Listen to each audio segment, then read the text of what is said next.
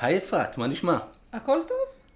שומעת, אני נתקלתי במשפט שהולך משהו כמו, מתי בפעם האחרונה עשית משהו בפעם הראשונה? וזה גרם לי לחשוב על למידה ועל מתי בפעם האחרונה למדתי משהו. לך, יש משהו כזה? אתה מתכוון ללמידה פורמלית, ממש קורס? כי אני מרגישה שכל יום יש משהו חדש שאני לומדת.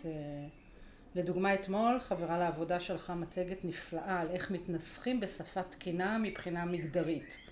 מבחינתי זה למידה. אז את הפרק היום נקדיש ללמידה ארגונית. מהי, מה התפקיד של המנהל בהקשר הזה? עוד פתיחה ומתחילים.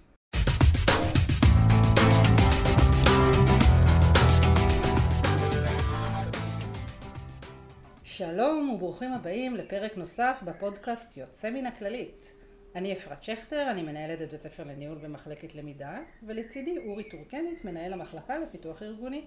אנחנו מחטיבת משאבי אנוש, והיום אנחנו מארחים את רינתיה ברוכים לוין, שהיא לא פחות מאשר אושייה בעולם הלימודה הארגונית. לנצח היי רינתיה, כבוד הוא לנו לארח אותך בפודקאסט שלנו. מה שלומך? מעולה. אז אה, רינתיה עוסקת בלמידה למעלה מ-20 שנה, יועצת אסטרטגית, מרצה ומנחה, מייסדת ומנכ"לית של חברת לימי. מנהלת את קהילת למידה ארגונית בפייסבוק, וכפי שהיא מכנה את עצמה, לומדת נצחית. ואנחנו הזמנו את רינתיה היום כדי לדבר על למידה ככלי ניהולי. אבל לפני כן, אנחנו רוצים להכיר אותך, ונבקש ממך להציג את עצמך, לספר לנו מי את, ובעיקר לשתף אותנו בכמה רגעים שאת מרגישה ששיחקת אותה. או-אה. אה, אז עשיתם הכנה, זה בסדר. אה, אני בת 40, אימא לשלושה ילדים, אני גרה פה, ממש לידכם, אה, בפתח תקווה. אני באמת במקצוע הזה משהו כמו 20 שנה, עצמאית רוב חיי המקצועיים. עובדת המון עם הנהלות בחירות, בעיקר בייעוץ אסטרטגי, ובטח בתחום של הטמעה, של למידה בתוך ארגונים, אחרי זה אנחנו נדבר על זה. אמ, רגעי שיא בחיי, לדעתי. זה רגע, רגע של אה, תעופה כן, עצמית. אה, סיום שבוע גדנ"ע לנוער בסיכון אי שם, בסוף שנות האלפיים. באמת, זה וואו, זה מדהים. אז זה נראה לי רגע שיא, גם, גם של למידה, כי אתה פתאום רואה תהליך שהם עברו בשבוע, וגם שאתה אומר, בואנה, גרמתי להם להישאר פה כל השבוע, והם סוף סוף סיימו משהו בחיים. אז אה, כזה. מהמם. אה, יצא לך לחשוב מתישהו, מה את היית עושה אם לא היית אה, עוסקת בלמידה ארגונית, בהנחיה? אוי, אני מזכירה שאני בת 40, אז נראה לי שמישהו חווה את משבר גיל 40, אין ספק שהוא לא... אה, כן, ברור, ברור, כל הזמן. בעיקרון הייתי אמורה להיות מורה, זה היה הכיוון שלי בחיים, ואז שיניתי כיוון. ואני חושבת שהייתי מתעסקת בעיצוב או סטיילינג, שלמדתי את זה, הידעתם. וואלה. כן, או עיצוב פנים, כזה. ארגון, סדר, תני לי את זה. מעניין. מהמם. מהמם. אז, אז בואו נתחיל את השיחה שלנו קצת בהגדרות, ואולי בהפרחה של כמה מיתוסים לגבי מה זה למידה. תואר זה למידה, קורס זה למידה. על מה אנחנו מדברים כשאנחנו מדברים על למידה? יאללה, בוא נתחיל להתקיל אתכם קצת. אה, מה לדעתכם, כשאני אראה הגדרה מחקרית של למידה, מה תהיה המילה המרכזית שם לדעתכם? התפתחות. אוקיי. אפרת, מה דעתך? אה, משהו שלא הכרתי קודם. אוקיי. שפה לארגז הכלים שלי. אחלה. אז בעיקרון, אה, אני המון פעמים שואלת שאלות כאלה בסדנאות וכל מיני כאלה, ועל אחת כמה וכמה הנהלות ומנהלים, ובדרך כלל המילה שחוזרת על עצמה היא ידע, אה, אזורים באמת של השכלה, כל מיני כאלה, ובעצם למידה, ההגדרה שלה זה למעשה mm-hmm. שינוי שמתבצע לטווח ארוך, הוא לא משהו שקורה בזמן וגמרנו, שיש לו בסופו של דבר אני אראה שינוי התנהגותי, בסדר? בלמידה יש לו תוצר שאני מסתכלת בעיניים ורואה, או, oh, מישהו עשה משהו אחרת. אה, והמקור של הלמידה הוא מין ניסיון, זו ההגדרה המחקרית, בסדר? זאת אומרת, תואר זה יכולה להיות אחלה השכלה, לא בהכרח, וסליחה למי שפה עם אה, זה, לא בהכרח מתבצעת שם למידה לטווח ארוך, בסדר? כי רכשנו המון ידע, ידע הוא לא תנאי הכרחי אפילו לפעמים ללמידה. אם תסתכלו על הילדים שלנו, על עצמנו, אנחנו לומדים מלא פעמים באלף ואחד דרכים שהם לא, אנחנו פשוט כל כך התקבענו על הסיפור הזה שלמידה, בטח בארגונים אגב, אז זה שווה את היום שאתה נכנס לכיתה ויש בורקס, או לזום, או זה, ואומרים לך מתי וזה, אבל בתכלס למידה קורית לנו המון, והיא משהו גם מאוד ספונטני, לא בהכרח משהו שאני מזמן אותו לפעמים. אז זה בגדול ההגדרה בכלל של למידה מבחינה מחקרית. היא לא, יש הגדרות להדרכה ויש הגדרות להוראה והגדרות להשכלה וחינוך. זה, זה כבר הדרכים הפורמליות בעצם לייצר למידה. אבל בעצם את מגדירה למידה לפי התוצאות ולא לפי התשומות. זאת אומרת, נכון. נכון? זה, אתה יודע, אף פעם לא הסתכלתי על הגדרה ככה. זה מאוד מאוד נכון, ממש.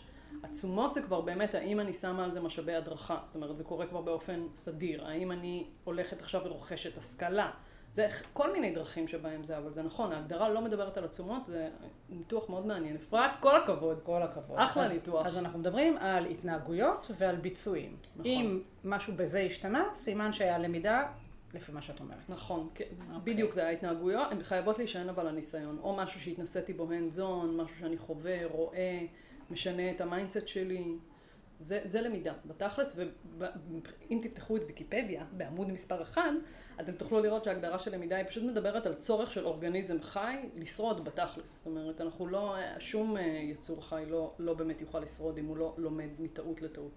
זה, למידה זה, זה החיים.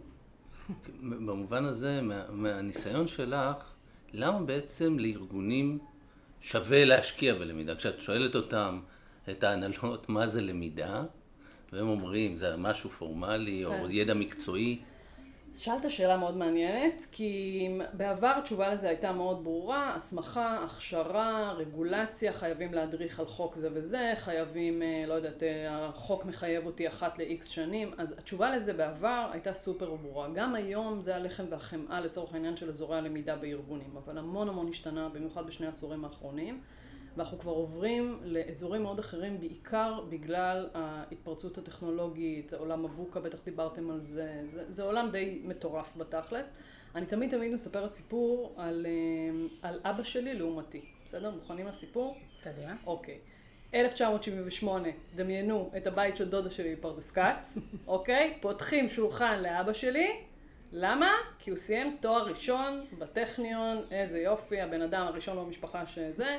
סבבה, יצא לדרכו המקצועית כמהנדס ושמיים. 40 שנה זה מה שאבא שלי עושה, הוא בן 70 היום, זה מה שהוא עושה, אוקיי? הוא בדרך לא למד עוד, הוא למד פה קורס, שם קורס, אבל החיים המקצועיים שלו לא היו תלויים בהם, בעיקר בוותק שלו, בעיקר בניסיון. אני, אוקיי, רינתי החמודה, שהבנתם שאני בת 40, החיים המקצועיים שלי תלויים בזה שאני אמשיך ללמוד כל הזמן. למה? כי גרף השינוי המקצועי שכולנו היום חווים, הוא הרבה הרבה יותר דרמטי וקיצוני מאשר מה שהיה לאבא שלי. אבא שלי לא כל יומיים נכנסה מערכת חדשה, פתאום הוא היה צריך להסתגל לזה, פתאום הוא היה צריך להתרגל לזה. זאת אומרת, היום מה שקורה בארגונים זה הצורך הדחוף הזה כל הזמן בלהתעדכן, בלחדש, בלהיות up to date במה שקורה, הוא, הוא מאוד מאוד מסיבי, ולכן זה לא רק עולם ההכשרה לתפקיד, כמו שהתרגלנו לראות את זה, אלא בעצם גם הלמידה בשוטף. את אומרת שלמידה זה לא זה לא פריבילגיה, זה לא מותרות, זה בעצם... אה, להטיל עוד פצצונת ככה, בכיף שלנו? קדימה. יאללה, בוא נדבר על עולם העבודה העתידי, בסדר? אה, עולם העבודה העתידי, שאלתם למה ארגונים צריכים ללמוד, אז בעצם אחת הסיבות המאוד מאוד מרכזיות, אגב, שאנשי הדרכה והלמידה עדיין לא מספיק מתעסקים בה, זה כל מה שקשור לעולם העבודה העתידי. פורום הכלכלה העולמי מוציא אחת לשנתיים דוח, שמראה מה, מה הולך לקרות בשוק התעסוקה בעולם, בסדר? ואם אנחנו מסתכלים על הדוח האחרון שלו שיצא ממש לא מזמן, אמ, אז הוא בעצם מדבר על זה שכל עובד שני בתעשייה העולמית, בסדר? כל עובד שני, זאת אומרת, תסתכלו רגע סביבכם, תנסו לחשוב מי מסביבכם, יעבור reskilling, reskilling זה אומר הכשרה mm-hmm. מחודשת, הסבה לתפקיד אחר, ומה-50% עובדים שלא יעברו reskilling, הם יצטרכו, כולנו נצטרך לשדרג 40% מסט היכולות שלנו. אוקיי? כאילו זה ה upskilling. ש... זאת אומרת שעוד צורך בלמידה זה השינוי המתמיד כל הזמן, וגם ללמוד את העתיד, זאת אומרת מה יידרש אוטוטו.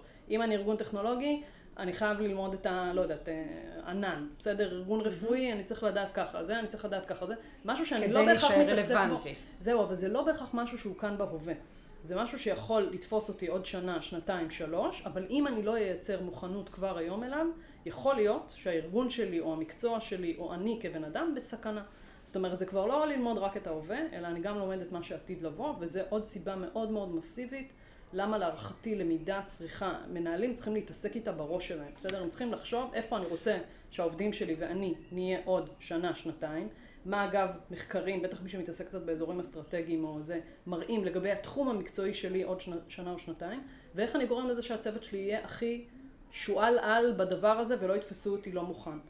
אבל אני רוצה רגע לקחת את המטאפורה הזאת של הפצצה שזרקת ולהגיד, אנחנו בכללית, ומעלינו יש אה, דום, יש, יש, אה, איך נקרא לזה, חופה כזאת, שאנחנו ארגון גדול, ארגון בריאות, אה, אנשים למדו מקצוע במשך שנים ועוסקים במקצוע הזה. באמת תראה, גם צריך ככה להיות... אז התשובה היא חד משמעית, כן, אני אענה רגע בשתי רמות. יש את הרמה האסטרטגית ואת הרמה הטקטית. בסדר, הרמה האסטרטגית, אנחנו פחות ניכנס לזה, כי אני לא יודעת כמה מי שמאזין לפודקאסט באמת מתעסק בזה, אבל ברמה האסטרטגית, ארגון כמו כללית, בהחלט צריך לפחד מאוד. בסדר? לא, אני לא אשתמש במילה פחד, סליחה, במילה יראה, אוקיי? כי זה עם כבוד להסתכל. עולם הרפואה משתנה מאוד מאוד, בצורה דרמטית הוא משתנה. היום רופאים תלויים באלף ואחד מכשירים, לא משנה, כל עולם הרפואה, לא רק רופאים. תלויים באלף ואחד דברים. עולם הטיפול, בסדר? Mm-hmm. תוחלת החיים הולכת ועולה. אז יש פה המון המון דברים שארגון רפואי כל כך גדול, לדעתי השני בגודלו בעולם, אה? תודה על הידע. יפה מאוד, יפה כן. קראתי עליכם בגוגל, סתם. בקיצור, אה, אז זה משהו שזה. וברמה הטקטית, אה, אז לכאורה יכול להיות שהמקצוע שלי הוא באמת אה, הכל בסדר, ואני למדתי ויש לי את ההסמכה והכל. אבל שוב, האם אתם אבא שלי? זאת אומרת, מחר בבוקר נכנס מערכת חדשה ואתה לא מתעדכן בה. אתה עדיין יכול לשבת בנוחות בכיסא שלך ולהגיד שאתה באמת נותן את השירות הכי טוב, ואתה, הארגון שמשלם לך כסף, אתה נותן לו את מלוא התמורה ולמטופלים שלך או ללקוחות שלך? לא בטוח, בסדר? לא בטוח. כי אם אני היום, סתם, יועצת ללמידה בארגונים, לא יודעת מה חדש, אני לא מכירה את הפיצ'רים החדשים, לא... איזה הצדקה יש לי באמת, אה, זה, כל אחד עכשיו צריך לשבת קצת באי נוחות ולחשוב, או-אה, או-אה, מה, מה הדבר הבא שאני צריך אה, לעכל פה, ללמוד, אז, אז... אני רוצה לשאול. בבקשה, אפרת. אז מי אחראי על הלמידה הזו? נכון, אנחנו תמיד דיברנו על משולש הזהב הזה בין העובד, שצריך להיות אחראי על הלמידה של עצמו, למנהל שלו, לארגון או מחלקת הלמידה הארגונית. אה, אני אענה על זה מאוד, זה בגלל שזה פודקאסט לאנשי הקהל הרחב, אתם אחראים ללמידה של עצמכם. אה, לאנשי למידה והדרכה, ברור שאני אענה תשובה קצת אחרת, וגם למנהלים אני אענה קצת תשובה קצת אחרת, אז אני רוצה שנדבר דווקא היום, נשים את הפוקוס על המנהלים ועל האחריות של המנהל ללמידה, בטח של עצמו, אבל גם של עובדיו. מעולה. אז בעיקרון זה באמת משולש זהב, אבל אני חושבת שהיום, ככל שבאמת המודרנה מתקדמת, אה, בטח לאור מה שהיה גם בקורונה, אנחנו לגמרי לגמרי צריכים להיות אחראים על הלמידה של עצמנו, לא משנה באיזה פוזיציה אתה בארגון או בחיים שלך באופן כללי. גם אגב ילדים בבית ספר, בסדר? אה, לאור מערכת החינוך המקסימה שלנו. בקיצור, זה אחד. עכשיו, אם, אני, אם אנחנו עושים זום אין שנייה באמת על עולם המנהלים, בפועל מנהלים בואו, בין אם אתם רוצים בין אם אתם לא רוצים, אתם אחראים על למידה. זה לא משנה איך נסובב את זה. הבנתם מה ההגדרה של למידה? ביום יום זה מה שאתם עושים, בסדר? מנהלים ביום יום עושים למידה מזה שמסתכלים עליהם, מזה שזה. אני רוצה לספר על, אה, על איזשהו אה, מחקר שנעשה, אני אשאל אתכם אה, גם קודם, אני אשאל גם את המאזינים, תדמיינו שאתם עונים לי, בסדר? מה הלמידה שהכי השפיעה לטובה על הביצועים שלכם לאורך החיים? אוקיי? בשביל שאתם עכשיו עושים את התפקיד שלכם, איך נהייתם שועלי על? האם למידה פורמלית, אוקיי? האם למידה מהסביבה, אוקיי? או למידה באמת מהתנסות, מהיום יום, ממה שאתה חווה, כזה. בסדר? אז כל אחד רגע ינסה לחשוב, אני בטוחה שרוב מי שמאזין לנו, התשובה שאוטומטית עולה לו בראש זה מהתנסות. וזה באמת מחקר אמיתי שבוצע, הוא התחיל במכון למנהיגות יצירתית בשנות ה-60, המשיך, המשיך, המשיך הרבה שנים, יצא בשנות ה-90 כספר, והוא מראה באופן מאוד חד משמעי שתמהיל הלמידה הטוב ביותר הוא 70-20-10, בסדר? מה זה 70-20-10? 10 אחוז ללמידה הפורמלית בעצם, השכלה, תואר, אה, אגב, גם פה לבוא ל... תוכניות הכשרה. בדיוק, תוכניות הכשרה פנים ארגוניות, שמישהו אומר לך, עכשיו אתה לומד, ואתה לא בהכרח יש לך מרחב פעולה שם בתוך הדבר הזה, זה למידה פורמלית. זה רק 10 אחוז מכל... רק 10 אחוז. אני רגע, אני, אני אסיים את זה ואז אני אשים כוכבית על כל מה שאני אומרת. 20 אמ, אחוז זה בעצם למידה מעמיתים, מקולגות, אני מסתכל, אני רואה, אני מקבל פידבקים וכולי. ו-70% היא בעצם למידה מהיום-יום. עכשיו, היי מנהלים, נחשו מי נמצא ביום-יום? אתם, אוקיי? אתם גם עבור עצמכם וגם עבור העובדים שלכם. בסוף החיכוך של העובד עם המנהל שלו הוא מאוד מאוד גבוה, הוא נמצא גם ב-20 וגם ב-70, לפעמים גם ב-10, אבל בוא נגיד, אתה אומר, וואלה, 10, יש לי ראש שקט, יש לי פה יצירות פאר במרכז ההדרכה של הכללית שמטפלות לי בדברים האלה, או בבית חולים, או לא משנה מה, על הכיפאק, אבל בסוף 90 אחוז זה בידיים שלכם ושל העובדים שלכם. ואתם שם, לא משנה מה, איך תסתכלו על זה. אז עכשיו השאלה, איך אתם עושים את זה טוב יותר, ואיך אתם מכניסים את השגרות ללמידה האלה, שקורות גם ככה, האם אתם ממנפים אותם, או פשוט אה, שמים אותם אה, בצד. בסדר? עכשיו אני אתן רגע כוכבית על כל מודל, 70, על כל המחקר הזה 70-10 שאומר שכשעובד הוא חדש בתפקיד שלו, או שיש מרכיב תפקיד מאוד גדול והוא חדש בו, העשר תופס תאוצה. זאת אומרת, העשר הוא גדול יותר, אז אני יותר צריך את ההסללה הפורמלית הזאת של ככה תלמד, ככה תעשה, ככה זה. ככל שהעובד שלכם, ותיק יותר אגב, אז הוא לא צריך את האזורים האלה, להפך, הוא אפילו בועט בהם מבחינה מחקרית, בסדר? ככל שהעובד הוא יותר מומחה, אתם לא תלמדו אותי, אני כבר בדיוק, שמה. בדיוק, אני צריך להפוך את התקליט, ובעצם להפוך אותו למלמד, לחונך, למנטור, למי שמקבל תפקיד של מומחה בעצם בזווית כזו או אחרת, אז זה גם טיפ קצת לאיך לנהל את הצוות שלי, להסתכל עליהם מטירונים למומחים כזה, ולפי זה להסתדר. אני רוצה להוסיף עוד איזה מימד. אה, שמעתי אותך משתמשת באיזה מונח של T, כאילו של אה, מודל של T, אז קצת הייתי רוצה שתגידי עליו איזה שתי, שתי מילים, אחלה, הוא קצת מסכם את כל מה שדיברנו עד עכשיו, מעולה. ו, ולהכניס את זה לקונטקסט של עולם הרפואה. כי באמת בעולם הרפואה יש את הסיפור של הלמידה המקצועית, אוקיי. וככה.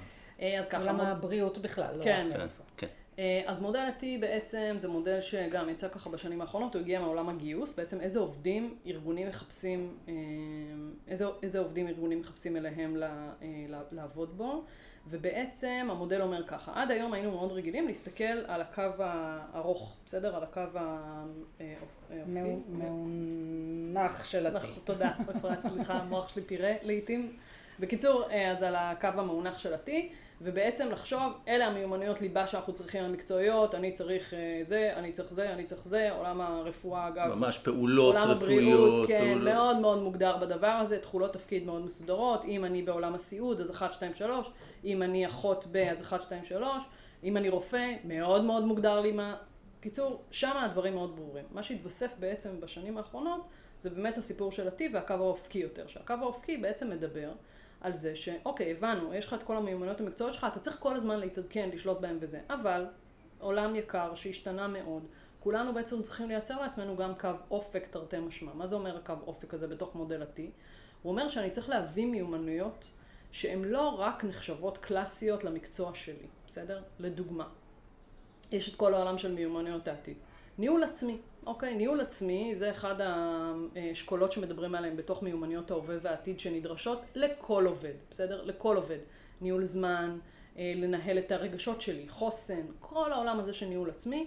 אני לא רואה היום מישהו, בטח לא אחרי שנת קורונה, שלא, אסור שהוא יחשוב לעצמו, וואו, זה מיומנות שאני לא אמור לשכלל. עכשיו, היא רוחבית, היא לא קשורה רק לעולם הבריאות, היא, היא רוחבית באופן כללי, אפשר לקחת עוד דוגמאות, אה, כמו אה, אוריינטציה דיגיטלית, בדיוק, אוריינות בדיוק רציתי דיגיטלית. לתת את הדוגמה הזאת, שבתקופה של הקורונה אה, נאלצנו כארגון להתחיל לעשות כל מיני דברים מרחוק, וזה ממש תראה, אה, אני מיומנות. עכשיו- שהמלצנו בקטע חיובי גם. כן, ו- כן, כן, זה, אני אגיד, אז אני לומדת עכשיו באוניברסיטת תל אביב אה, קורס אה, פיתוח עסקי ואסטרטגיה, איך זה נשמע טוב, נכון? אז זה באמת טוב.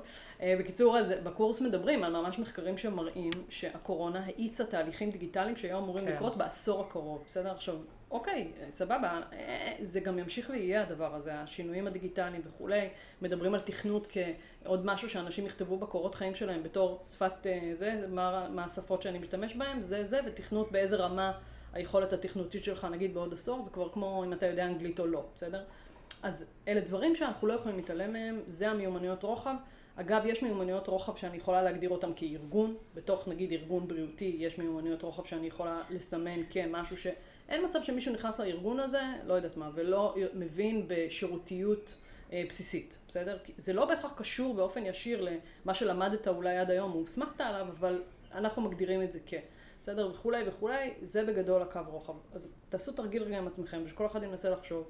אני הרבה פעמים ממליצה, תפרסו שנייה את מודל ה-T, ובואו ננסה שנייה לראות איזה מיומנויות ליבה מקצועיות מתוך עולם, לצורך העניין, הבריאות, בתחום המקצועי שאני עובדת בו היום, אני צריכה לשפר, לשפץ, לשכלל, לרכוש, כי אני לא יודעת אותם בכלל, וגם בקו רוחב הזה, מה עוד שווה לי להביא לשולחן שהוא אחר, הוא לא מהיום יום שלי לכאורה המקצועי, אלא משהו שאולי עד היום לא חשבתי שהוא בכלל קשור, הכל קשור, זה, זה בדיוק המודל T הזה. אה, והוא באמת מאוד מאוד מעניין בהסתכלות שלו, שאנחנו לא, לא מסתכלים רק אור. כגון חדשנות, כגון כן, יצירתיות, נכון, תקשורת נכון. וכאלה דברים. לגמרי, וזה גם יכול להיות דברים, אגב, גם אה, תחביבים, בסדר? גם זה, אה, יש את השאלות הנפוצות ששואלים ברעיון עבודה וזה, ושואלים כאילו, מה התחביב שלך, מה הדבר שאתה משוגע אליו?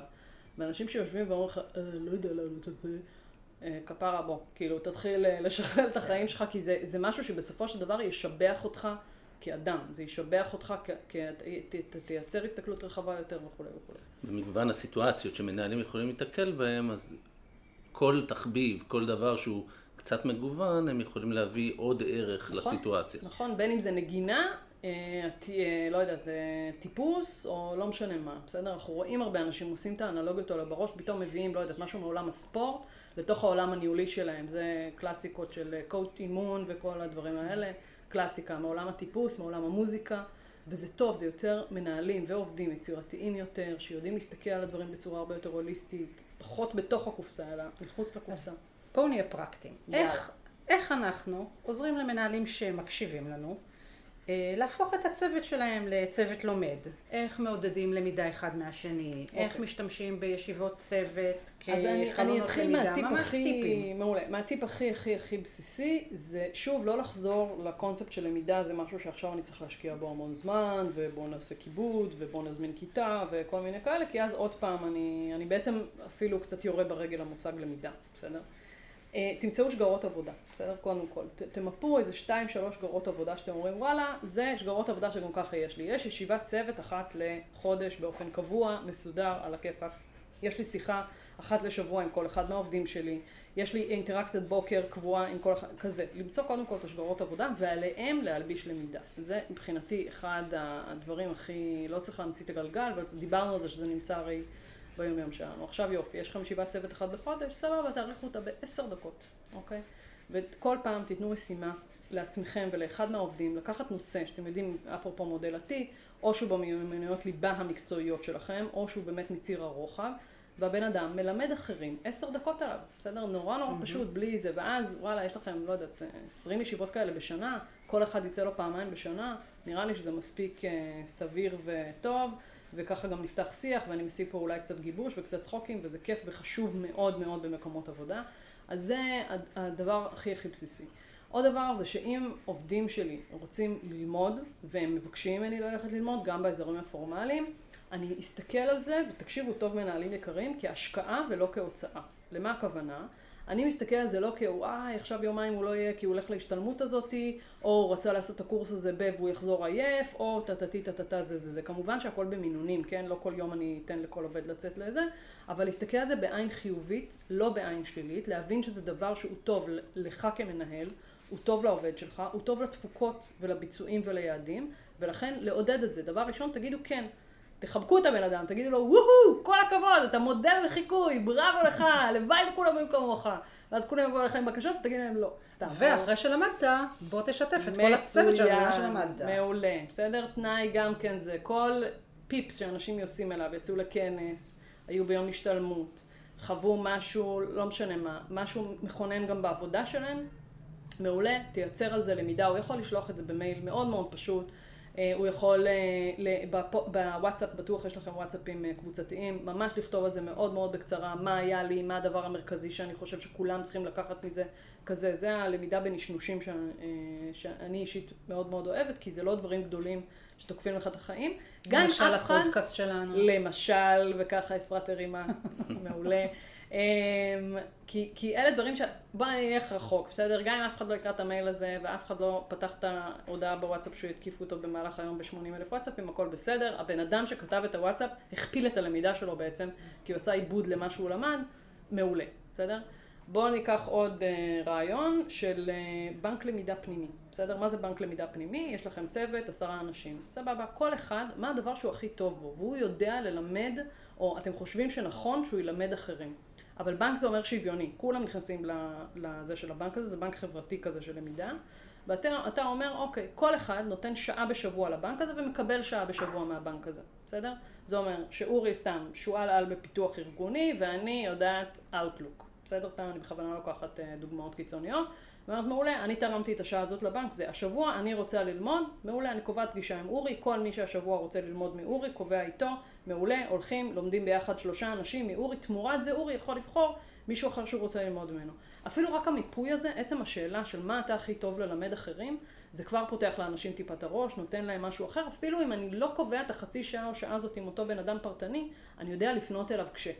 בסדר? Mm-hmm. אז אתם יכולים לחלק תפקידים באופן מוסדר, אתם יכולים לתת לאנשים לבחור, אתם יכולים אגב לעשות את זה כנושאים שאתם רוצים שהם הארדקור מקצועיים, ואתם יכולים לעשות את זה כנושאים שהם ליד, כמו עוד פעם המודל T הזה של להסתכל על דברים קצת לרוחב, אני מצוין באמת בלנהל יומן, בסדר? אני יודע את כל הטיפים והטריקים של ניהול יומן, מי, כול, מי כמונו יודע כמה הדבר הזה הוא חשוב, וכולי וכולי. זה בסדר? גם אה, מעביר את המסר הזה שמכל אחד יש מה ללמוד, נכון. וכל אחד יכול ללמד. וכל אחד אחראי ללמידה, זה חלק מהעניין. אני רוצה לייצר את הדין, ופעם ב... לא יודע, כמה חודשים פשוט לרענן mm-hmm. את הבנק למידה, אתם יכולים גם לתת את זה כמשימה לאחד העובדים. אה, זה משהו די קטן בסופו של דבר, שממש אפשר זה, באקסל מאוד קטן לנהל את זה. אמ, ו- וזה בדרך כלל משהו שעובדים מאוד מאוד אוהבים גם, כי אגב גם נוצר networking ביניהם אה, סביב הדברים האלה. עוד רעיון זה הסיפור של TED, אני נורא אוהבת את הקונספט הזה של TED, בעלי הוא מעצב תעשייתי, והוא עבד בסטודיו לעיצוב לפני כמה שנים, והם אה, עשו TED פעם בחודש. אה, זה אומר שכל פעם עובד אחר מציג, הקונספט של TED זה עד 18 וחצי דקות, לא יותר מזה, מציג עד 18 דקות נושא שהוא חדשני בתחום, הוא יודע שיעניין אחרים, זה כמובן שקשור לעולם המקצועי, עשו מזה הפנינג כזה כל יום חמישי פעם בחודש, הביאו כזה, כל אחד הביא את ה... הוא הביא את הפשטידה, היא הביאה את הזה, כל מיני כאלה, גם בזום זה לגמרי עובד כמובן. אה, אגב, הזום גם פותח אותי למלא עובדים שאני לא מגיעה אליהם בשוטף שלי. Mm-hmm. והם מאוד מאוד מאוד חיכו לזה, כאילו הם ממש התלהבו מזה, ולבעלי אין שום קשר ללמידה חוץ מזה שהוא התחתן איתי, אבל אה, זה, זה בעצם, ה... אז יש המון דברים, פשוט תתלבשו על שגרות קיימות ותראו איך אתם יכולים למנף אותם עוד ועוד ועוד, ובצורה כזו שתהיה גם לא אוכלת ראש, בסדר? בצורה שתתלבש על השוטף של החיים. אז אה, בעניין אכילת הראש. בבקשה. אה, כאילו אני רוצה שתציידי את המנהלים בשריון אל מול העומס המטורף שנמצאים בו. ויש מלא משימות, וזה מגניב, הרעיונות של TED וזה, אבל צריך להתכונן לזה וצריך להכין את זה. וזה הרבה אה, עבודה שהשוטף מאוד אה, שוטף. מקשה, מקשה להגיע אליה. אז איזשהו שריון על אולי למה זה חשוב, אולי איך בכל זאת להכניס את זה. אוקיי, okay, אני אתן פה שתי, ש... אה, זה, אחד זה, מחקרים, אנחנו לא ניכנס עכשיו לדוגמאות ממש של זה, אבל מחקרים באופן גורף מראים שלמידה בסופו של דבר היא משפרת את הביצועים של העובד. זאת אומרת, once השקעתי את העשר דקות בחודש ללמידה בצוות, סביר מאוד להניח, מה זה סביר? מבחינה מחקרית זה יעשה טוב לצוות שלך, זה יעשה טוב לביצועים ויעשה טוב לכולי. אז השריון הראשון שאני אומרת זה כאילו, תהיו משוכנעים, תגידו שרינתי אמרה לכם, סתם תהיו משוכנעים, שבאמת שאם למידה... שאם תשחיז את המסור, ילך לך בדיוק, יותר בקלות בדיוק, לחטוף. בדיוק, בדיוק, ממש לגמרי, לגמרי, לגמרי, וזה בעצם, שוב, אם אני בוחרת את הדרך הנכונה להכניס את זה לשוטף שלי, אז זה כבר לא הופך להיות משימה, ואם אני מבינה באמת שכולם סופר עמוסים, אז זה בסדר שרק פעם בשנה אתה תציג עשר דקות, נראה לי לגיטימי לגמרי והגיוני, זה בסדר גמור. ואם יש לי קצת יותר זמן או, או זה. אגב, אני גם יכול לתת את זה, כ... אם אתה כמנהל מאוד מאוד עמוס, וזה אחלה, תמיד העובדים שלך, סביר להניח שהם ירצו טיפה, או אחד מהם לפחות, קצת להגדיל ראש, וקצת לעשות משהו שהוא מעבר לשוטף ולסזיפי וזה. קח את העובד הזה שבאמת רוצה, תן לו את החצי שעה בשבוע להתעסק עם הדבר הזה. זה אחלה, זה בסדר, זה לא חייב להיות אתה כמנהל בהכרח על הזה. כמובן שלא דיברנו על כל האזורים של חניכה והפידבקים הימיים שאתה נותן להורים, לעובדים שלך, וזה נשים בצד כי זה פחות גם המומחיות שלי. אמ, אז זה שריון אחד. והשריון השני זה, זה שוב אני אומרת, באמת, כאילו תסתכלו על זה פשוט כהשקעה, וזה לא השקעה כבר שהיא nice to have, זה הכרח. אתם רוצים להיות מנהלים טובים, יופי, אז זה כמו שאני אגיד, אוקיי, מנהל טוב לא יודע לקרוא, אתה לא תקראו את היעדים שלכם מחר בבוקר. לא תקרא את היעדים, מה אתה מנהל בדיוק. אותו דבר בלמידה, זה כבר לא משהו שהוא... זה, ותבינו שזה פשוט קורה ביום יום. זה לא... ככל שאני יותר אלביש את זה ליום יום ולהרגלי ניהול היומיומיים שלי, ככה זה פחות יהיה עול. וזה גם מסייע לשימור עובדים, וזה גם תורם לשחיקה בצוות. וזה גם fun, זה גם fun, זה לא דבר שהוא מעיק, זה נחמד, כל עוד אני לא פה עכשיו בא ודופקים לי איזה הרצאה על הפנים של שעה וחצי ואני, וואו, יורים עליי שקפים, זה נחמד, זה אחלה, בטח שזה בא מהכוחות הפנימיים בתוך הצוות, וזה לא בא מכוחות חיצוניים. אה, זה מדהים, בארגונים עסקיים ממש רואים יעדים שעולים, לא, נעשו לא מעט מחקרים על זה. כל האזורים של באמת מחוברות ושימור ומוטיבציה, גם הם מאוד מובהקים. ומי שמנהל פה דור Y אה, ודור Z, זה כבר ציפייה של עובדים היום, שזה יהיה חלק מה-DNA פנימה בארגון, שיפתחו אותי כל הזמן, ושאני, ייתנו לי את האופציות לפתח את עצמי, גם אם הארגון לא מפתח אותי, שאני אמשיך לפתח את עצמי. זו ציפייה, והיא ציפייה מובנת, לא להסתכל על דור Y ודור Z כהזויים, דור, כן, כהזויים. כי זה באמת ככה, זה מה שהעולם דורש מאיתנו, בסדר? כאילו זה... אבל זה... אני כן אייצג, אפרופו דור Y ו-Z, קול של מנהלים שאומרים שהם מרגישים שהרבה פעמים הם משקיעים והם מלמדים, ואז העובדים עוזבים באיזשהו מקום עם כל הידע אחלה, הזה קחי את זה שלהם. ותכפילי בשקל 90, בסדר? תגדילי לי בשקל 90, כן. ואין בעיה, אני מבינה שזה המצב, אני אלך הפוך, הבה נתחכמה לו, כן. ואני אגיד, אוקיי, אני יודעת אה, שבדרך כלל עובדים, ב, כאילו להגיד לעצמי בראש, בסדר? עובדים שמגיעים לפה לשנתיים לצורך העניין, באים כאילו רוכבים עליי במרכאות, עושים עליי את כל... על הכיפאק, בוא נראה איך הוא יכול להיות שגריר שלי, אני אלך איתו יד ביד, אני אפתח את הקריירה שלו עד הסוף, אני באמת אשקיע בו הכי טוב שאני יכול, והוא יראה לי זוויות שאני לא יודע להסתכל עליהן. כי הוא הצעיר, והוא יודע להסתכל על דברים בצורה שאני, אין לי את היכולת להסתכל עליה, כי אני כבר, וואלה, נמצא במקום שלי, ויש את היתרונות לזה שאני נמצא במקום שלי, הוותק שלי וכולי. אבל הוא יודע להסתכל על זוויות אחרות, והוא אחר כך יהיה גם השגריר הכי טוב שלי ב-1, 2, 3, 4. ותמורת זה שהוא יהיה מבסוט, והוא יראה שאני מפתח את הקריירה, הוא גם ייתן לי יותר בשנתיים האלה. הרי אם הוא בכל מקרה בא לשנתיים, שלוש, לא משנה כמה זמן, בוא ננצל את זה הכי טוב שאפשר, שהוא יהיה מבסוט ואני אהיה מבסוט. וגם בואו נחשוב על האלטרנטיבה שלא נשקיע בו ולא נפתח, והוא לא יעזוב, הוא יישאר. נכון. העובד הלא מפותח. ואז אה, נתקעתי, בטח בארגון כזה, עם ענייני קביעות וכאלה, זה מאוד מאוד מורכב. אני בסוף, העובד הזה הוא נשאר במערכת. מישהו יחטוף אותו בסוף לטוב או לרע. היות, היות ובאמת אנחנו בארגון ש, שגם יש רכיב של קביעות וגם יש אה, יחסית הקריירה בארגון היא לאורך תקופות מאוד ארוכות ודיברת קודם על ההבדל בין עובד בתחילת דרכו לעובד כבר אה, מיומן. קצת אולי טיפים לגבי איזה סוג למידה אפשר לייצר לעובדים שנמצאים תקופה ארוכה באותו תפקיד ועל ה, על הפן האנכי של ה-T כבר אין הרבה מה ללמד אותו. אז עוד פעם, אני אומרת, תמיד יש מה ללמד, כי דברים משתנים פשוט. אז נכון שיש, דל, הדלתא שם היא יותר קטנה, אה, אבל בפן הרוחבי הרבה פעמים יש, כמו לדוגמה האוריינות הדיגיטלית, שדיברנו עליה קודם. אבל בגדול יש מודל כזה שנקרא מטירון למומחה, הוא בעצם מדבר על ארבעה סוגי עובדים שקיימים ב timeline הארגוני, כל אחד עכשיו שיחשוב על הצוות שלו ושנייה איפה הוא יכול לסווג את העובדים שלו. יש לי טירון, אה, זה ה-level הראשון, בעל הכשרה זה ה-level השני, ה-level השלישי זה מנוסה וה-level השלישי זה מומחה, אוקיי? עכשיו להגיד את המילה מומחה זה tricky, כי עובד, סתם, לא יודעת, בוא נגיד, מומחה זה קצת מרגיש שזה זרי דפנה כבר. אני מומחה, הכל טוב. נכון, אבל הוא צריך לעבוד קשה בשביל להיות מומחה. בסדר? זה בדיוק הקטע. בדקו את זה מחקרית, איזה סוג למידה ממש מתאימה ותפ... ותפתח את הבן אדם להמשך. זאת אומרת, הוא ימשיך להיות מבסוט, הוא ייהנה מצורת הלמידה הזו וכולי. אז טירון באמת אנחנו רואים שהכשרה פורמלית זה משהו שהוא מאוד זקוק לו. זה לא בהכרח אומר שהוא צריך לבוא לקורס, אבל זה אומר שכשהוא נכנס לתפקיד, הצורך שלו, הקיומי, זה שמישהו יבוא ויגיד לו, הנה צעד ראשון, הנה צעד שלישי, הנה צעד רביעי, בשביל שתוכל להיות בעל הכשרה, בסדר?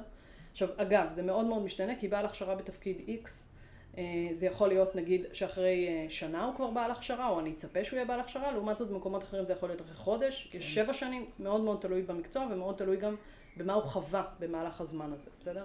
אז זה זה. אה, אנחנו רואים שבעלי הכשרה הם עדיין מחפשים את האזורים, גם, גם מנוסים, הם מחפשים אזורים שהם סמי פורמליים, בסדר? מה זה אומר סמי פורמליים? הם יצטרכו המון המון המון, נגיד חדר כושר לימודי כזה, המון סימולציות, דברים, המון חניכה בשביל לקפוץ את העוד שלב ואת העוד מדרגה. בשלב של מנוסה אני ארצה מנטור, אוקיי? בשביל לעבור מנוסה למומחה אני ארצה מנטור, והי, נחשו מי יהיה המנטור?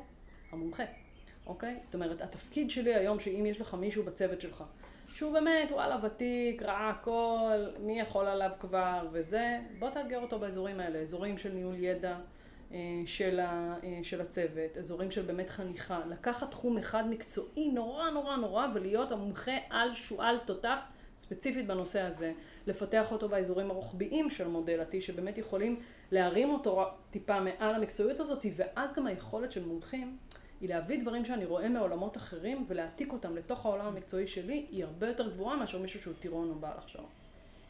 איזה חפירה הבאתי, אה? אז לא- לאור החפירה ולאור השעון, ולאור. השעון. אה, והקשב, אה, אז אז אה, לפני שאנחנו נפרדים, אנחנו כן יש שאלה שאת את הרי נמצאת בעשרות ארגונים, ויצא לך לעבוד גם בכללית. האם את יכולה לזהות משהו שהוא ייחודי למנהלים בכללית, לעובדים בכללית? אמ, אז תראה, אני חווה בעיקר אתכם כאנשי למידה והדרכה. רובכם הגעת, הגעתם גם באמת מהשטח והכל. אני, זה, זה מאוד מתכתב עם מה שאמרת קודם. יש פה, בעיניי, מחויבות מטורפת. המחויבות היא כפולה, כי גם אתם ארגון עם ערך, זאת אומרת, זה לא, עוד, זה לא ארגון עסקי רגיל שהמטרה שלו היא להרוויח כסף וזה. אז אתם מאוד מחוברים בעיניי לערך הזה, ונורא נורא נורא מחויבים, אין לכם ברירה גם, אבל אתם כאלה לפחות. והדבר השני זה שאתם יסודיים בטירוף, בטירוף, כל דבר, והכנה והכל וזה, שזה מדהים. האובססיבי. קצת, אבל זה מדהים, זה מדהים, זה מדהים, ואני כתבתי גם לאפרת שיש בכם גם קורטוב של שובבות, וזה תענוג, שלא הכל סאחי לנד ו... טוב, רינתיה, תודה רבה. אנחנו מקווים שבאמצעות השיחה הזו הצלחנו לגרות אתכם המנהלים לחשיבה, למידה, על הבנה שזה בעצם עוד כלי ניהולי וחשוב עבורכם גם ברמה האישית וגם יכול לסייע בפיתוח האנשים שעובדים איתכם כפרטים, כצוות.